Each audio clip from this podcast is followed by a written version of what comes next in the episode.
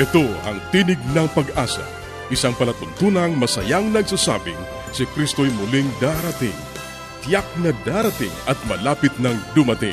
Kaya't kaibigan, pumadakang siya'y salubungin.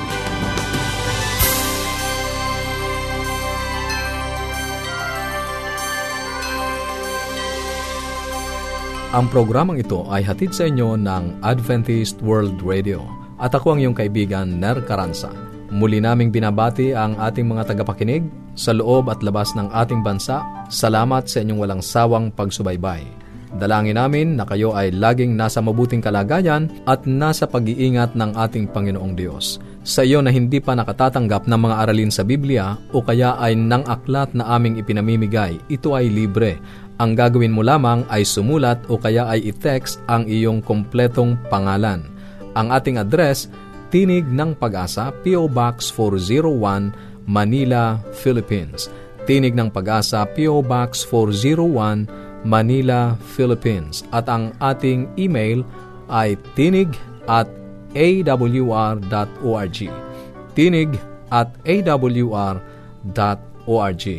Ang ating namang mga numero sa Globe, 0917-1742-777.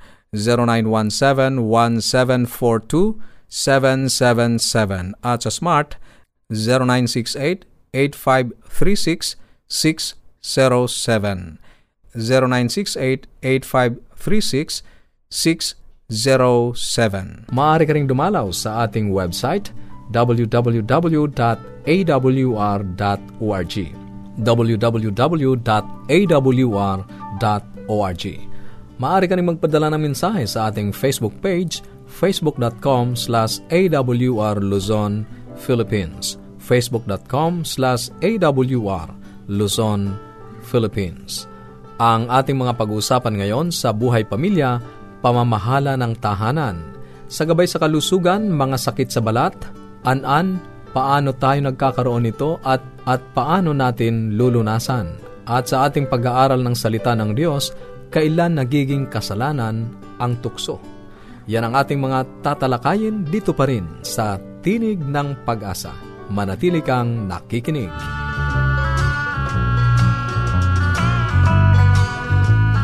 Di ko sukat akalain.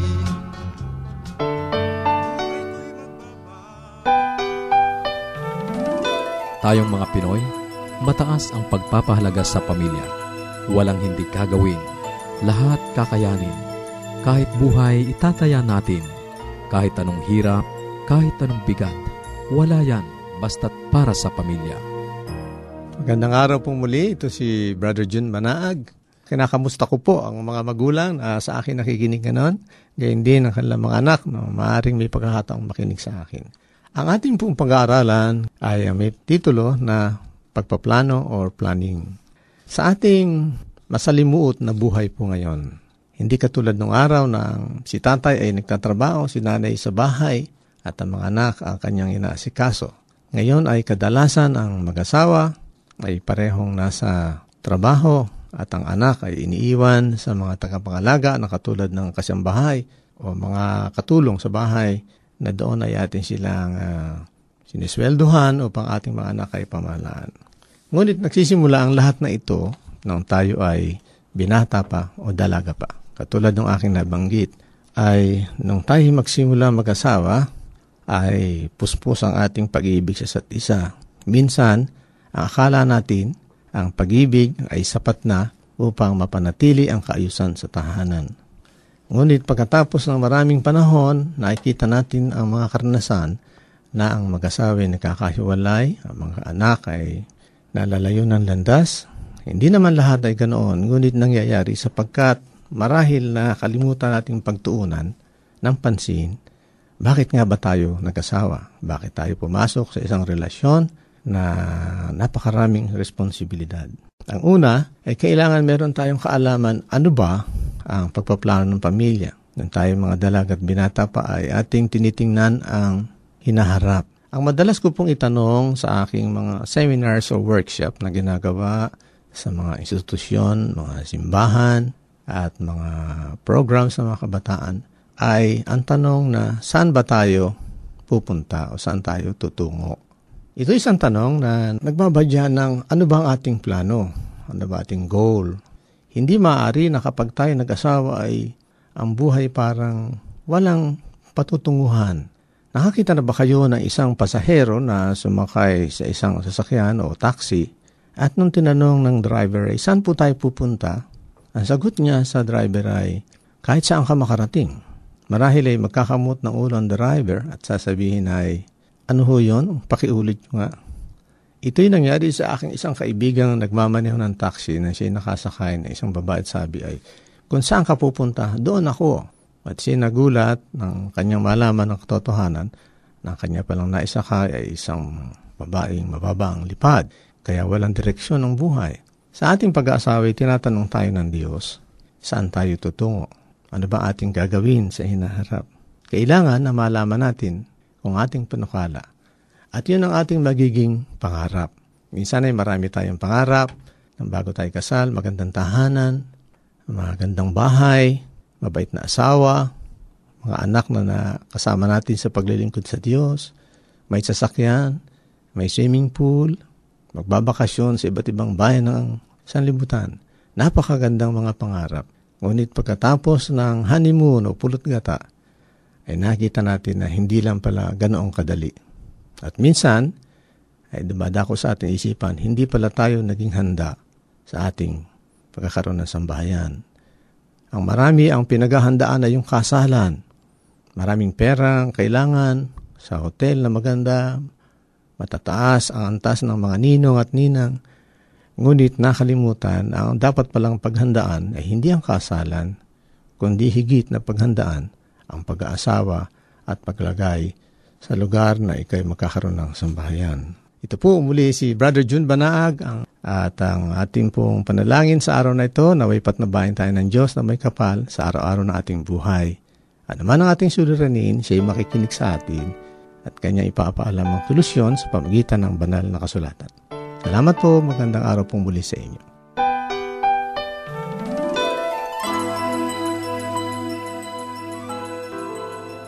Yes, Dad and Mom are coming. I wish my parents will come too.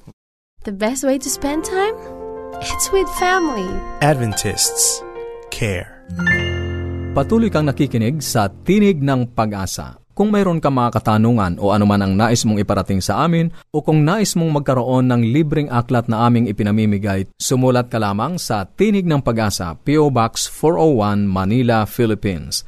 Tinig ng Pag-asa, P.O. Box 401, Manila, Philippines. O mag-email sa tinig@awr.org. Tinig@awr.org. Maaari ka rin mag-text sa Globe 0917-1742-777. 0917-1742-777. At sa Smart 0968-8536-677. 0968-8536-607.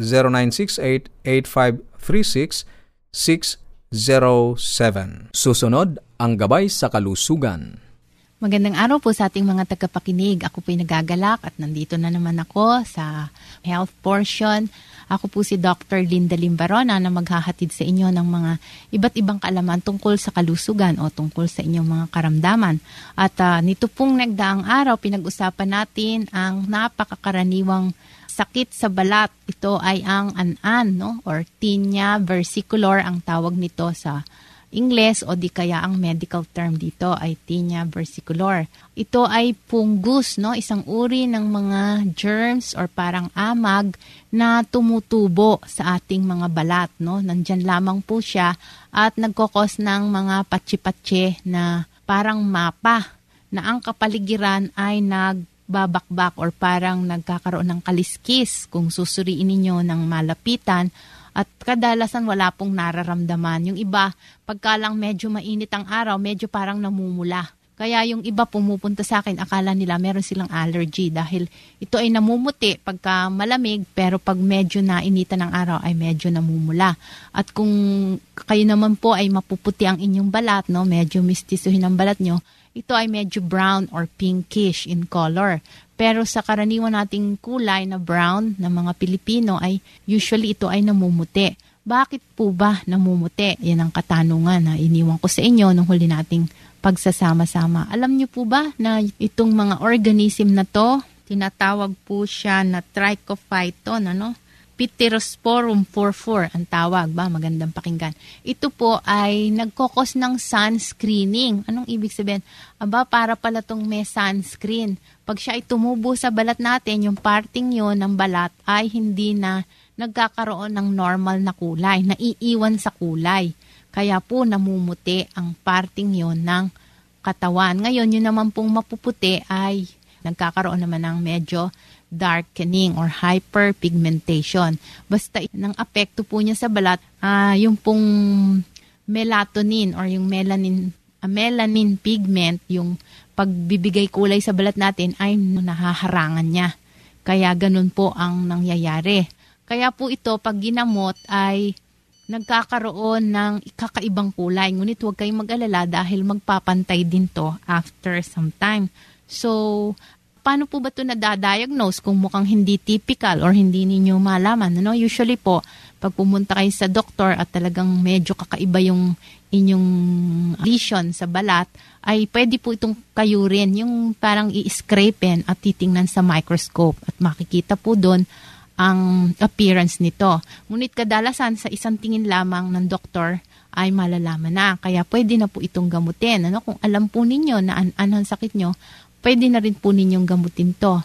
Ang pinakakaraniwan pong gamot dito ay yung may salicylic acid. No? Minsan nabibili yan sa mga butika. Yung may salicylic acid na pamahid, pwede rin po yan. At ang isa pa po ay ang shampoo na merong mga anti-dandruff, no? Kagaya po ng selenium sulfide, no? Yan ay commercially available as Selsun Blue. Pwede ninyong i-apply at ang mainam na pag-a-apply niyan ay sa gabi bago mahiga, no? Maligo muna kayo at pagkatapos maligo ay lagyan, punasan ito ng buong katawan, yung mula leeg pababa kasi minsan kahit hindi nababanaag meron ding infection. Minsan, ang ibang balat ay sensitibo, parang nasusunog, no? Na nagkakaroon ng burn or nag-iinit.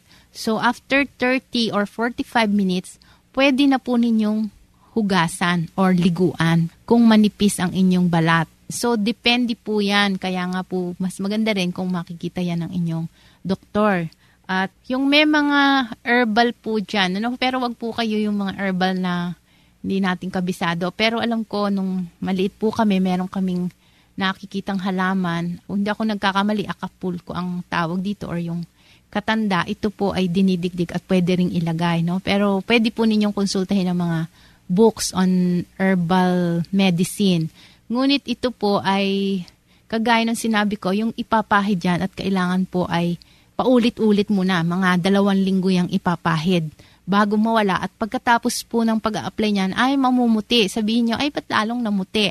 At nagbakbak ba yung aking balat nung nilagyan ko ng gamot? Kasi nga po, yung mga germs niyan or yung mga fungal elements ay namamatay. At kung magbibilad lamang kayo or magintay kayo ng mga ilang buwan, ito ay magpapantay na ng kulay. At yon ay mawawala na yung infection na yan. Ano? Kasi hindi magandang tingnan.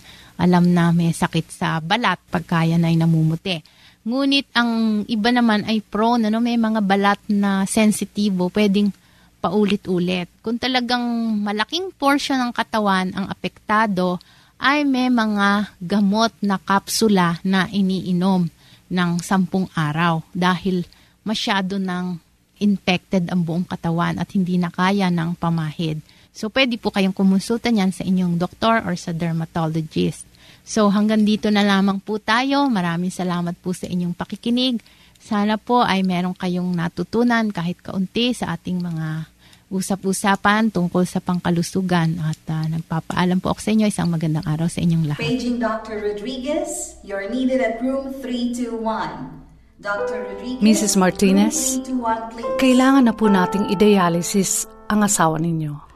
New outlook and a healthy lifestyle makes a big difference. Adventists care. Ang inyong napakinggan ay ang bahaging gabay sa kalusugan, at bago tayo dumako sa pag-aaral ng Biblia, muli ka naming inaanyayahan, kaibigan, na makipag-ugnayan sa amin. Anuman ang nais mong iparating, maaari kang mag-email sa tinig@awr.org, tinig@awr.org, o kaya ay mag-text sa Globe 0917-1742-777. 0917-1742-777 at sa Smart 0968-8536-607 0968-8536-607. O kaya'y magpadala ka ng mensahe sa ating Facebook page, facebook.com/awr Luzon Philippines, facebook.com/awr Luzon Philippines. Dadako na tayo sa pag-aaral ng Biblia. Kumusta ka, kaibigan? Napakabuti ng Panginoon sa iyo sa araw-araw. Kung kaya nga, ikaw ay Kanyang binibigyan ng pagkakataon mag-aral ng Kanyang salita.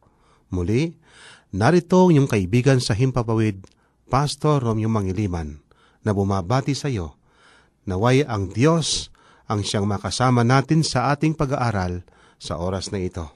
Tayo mag-aaral sa mga salaysay ni Dr. Martin Luther.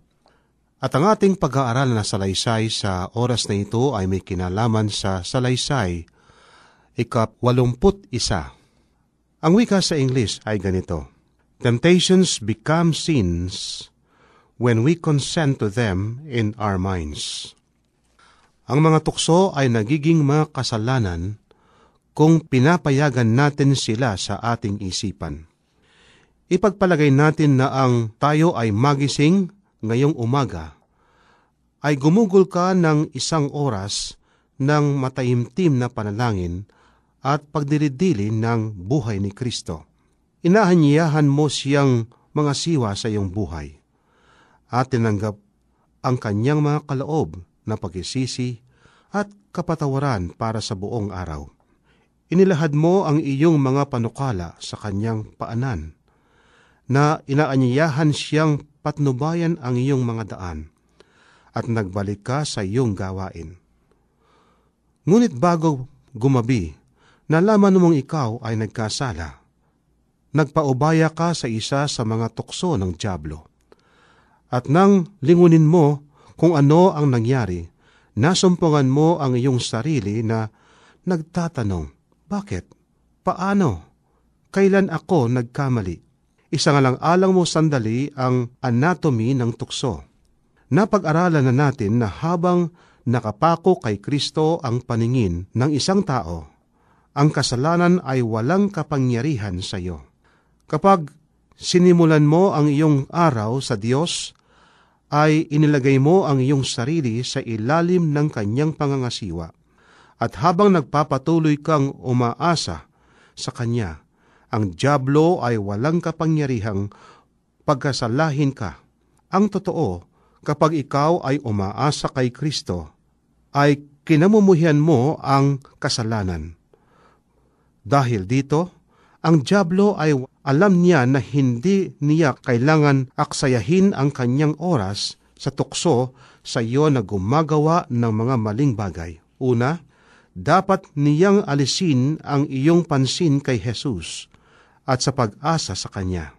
Sinasabi rin ni Ellen G. White sa aklat na Thoughts from the Mount of Blessing, page 92, ang ganitong pangungusap: ang pagsuko sa tukso ay nagsisimula sa pagpapahintulot sa isipan na mag-atubili, na magkulang sa pagtitiwala sa Diyos. Napansin na natin ang paraan ng dyablo ng pag-alis ng iyong paningin kay Jesus.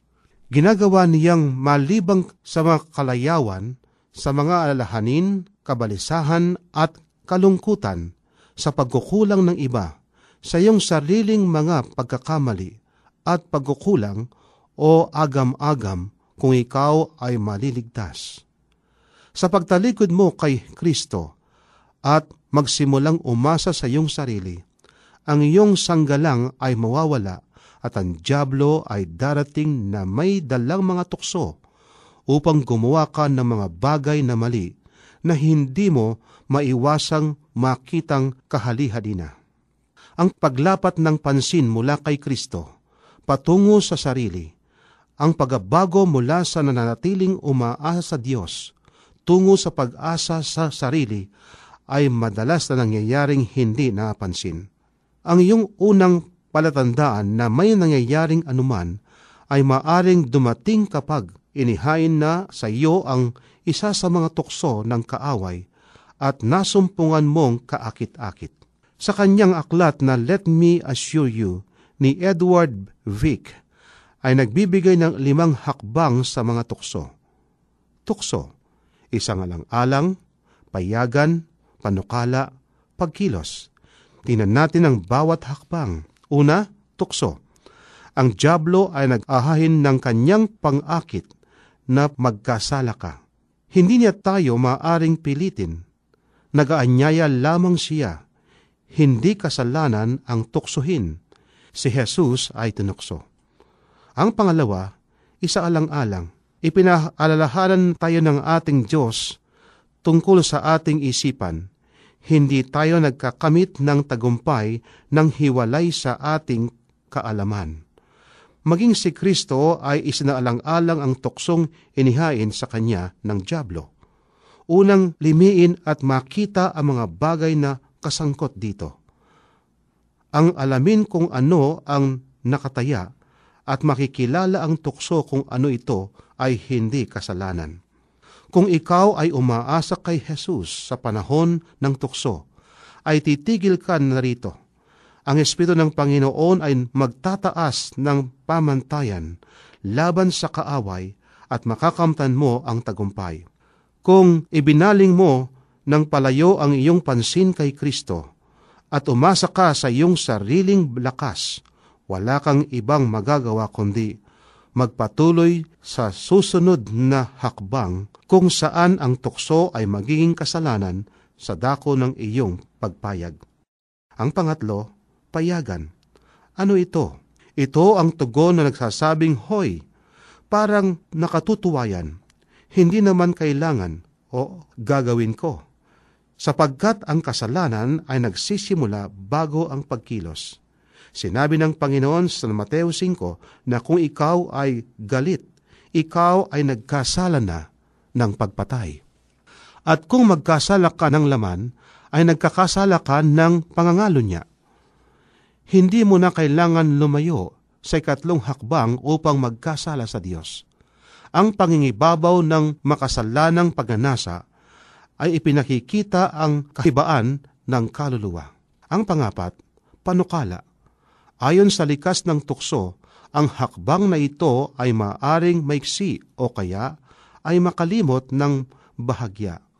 Kung minsan, maging yoong malakas ang kalooban na sa pamamagitan ng lubos na tapang at pagkapasya ay hindi muna tutungo sa 5 hakbang ay gugugol pa rin ng panahon dito sapagkat masaya ang magpanukala. Ang mahina ay magpapanukala at ipagpapatuloy ang mga panukala. Ang panlima, pagkilos. Sa wakas, ang panukala ay magiging pagkilos, tangi pa rin sa mga mahina. Ngunit pansinin na hindi ito ang hakbang na nagpapasya kung ang tao ay nagkasala. Ang kasalanan ay nagpapasimula na sa ikatlong hakbang ng ipagkaloob ng pagsang-ayon ng isang tao. Ang mabuting balita ay saan man sa 5 hakbang na ito ay makikilala mo ang panganib at lalapit ka kay Kristo para sa pagkisisi at kapatawaran. Lagi siyang handa na tanggapin ka, kaibigan. Kailangan mo lang na ikaw ay magbalik sa Kanya ng iyong loob. Habang tayo ay patuloy sa paghahanap ng relasyon at pakikisama sa Kanya araw-araw, dadalhin ka niya at ako sa isang dakong umaasa sa Kanya sa araw-araw sa Kanyang lakas. Pagdating ng panahong iyon, ang tukso ng kaaway ay walang bisa laban sa atin. Kaibigan, ang tukso ay lumalapit sa atin sa araw-araw. Subalit kapag ka ang tuksong ito sa una pa lamang, ay tayo na ay lumayo sa pamamagitan ng lakas ng ating Panginoon at sa pamamagitan ng ating pagtingin sa Kanya, sa ating pag-asa sa Kanya. Kaibigan, tayo ay lalakas na lalaban sa isang tukso sa ating mga buhay.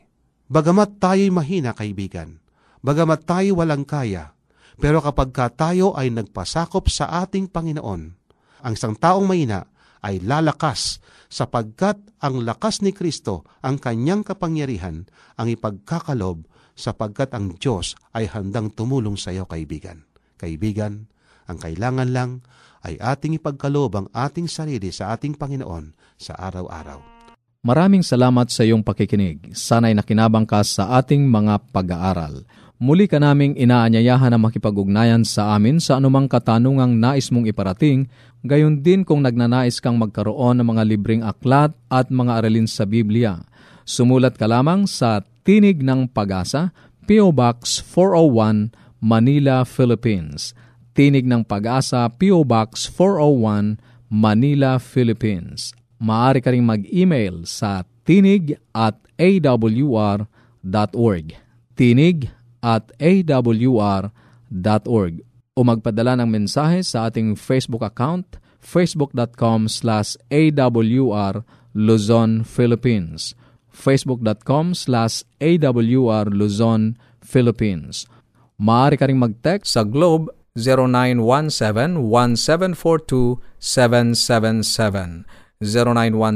0917-1742-777 at sa Smart 0968-8536-607.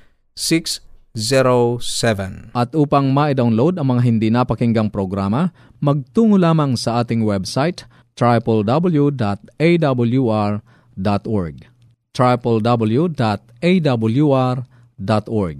Sa mga kababayan nating nasa Estados Unidos, maaari nyo na ring mapakinggan sa inyong mga cellphone ang ating programa. Idaya lamang ang 712-432-9975.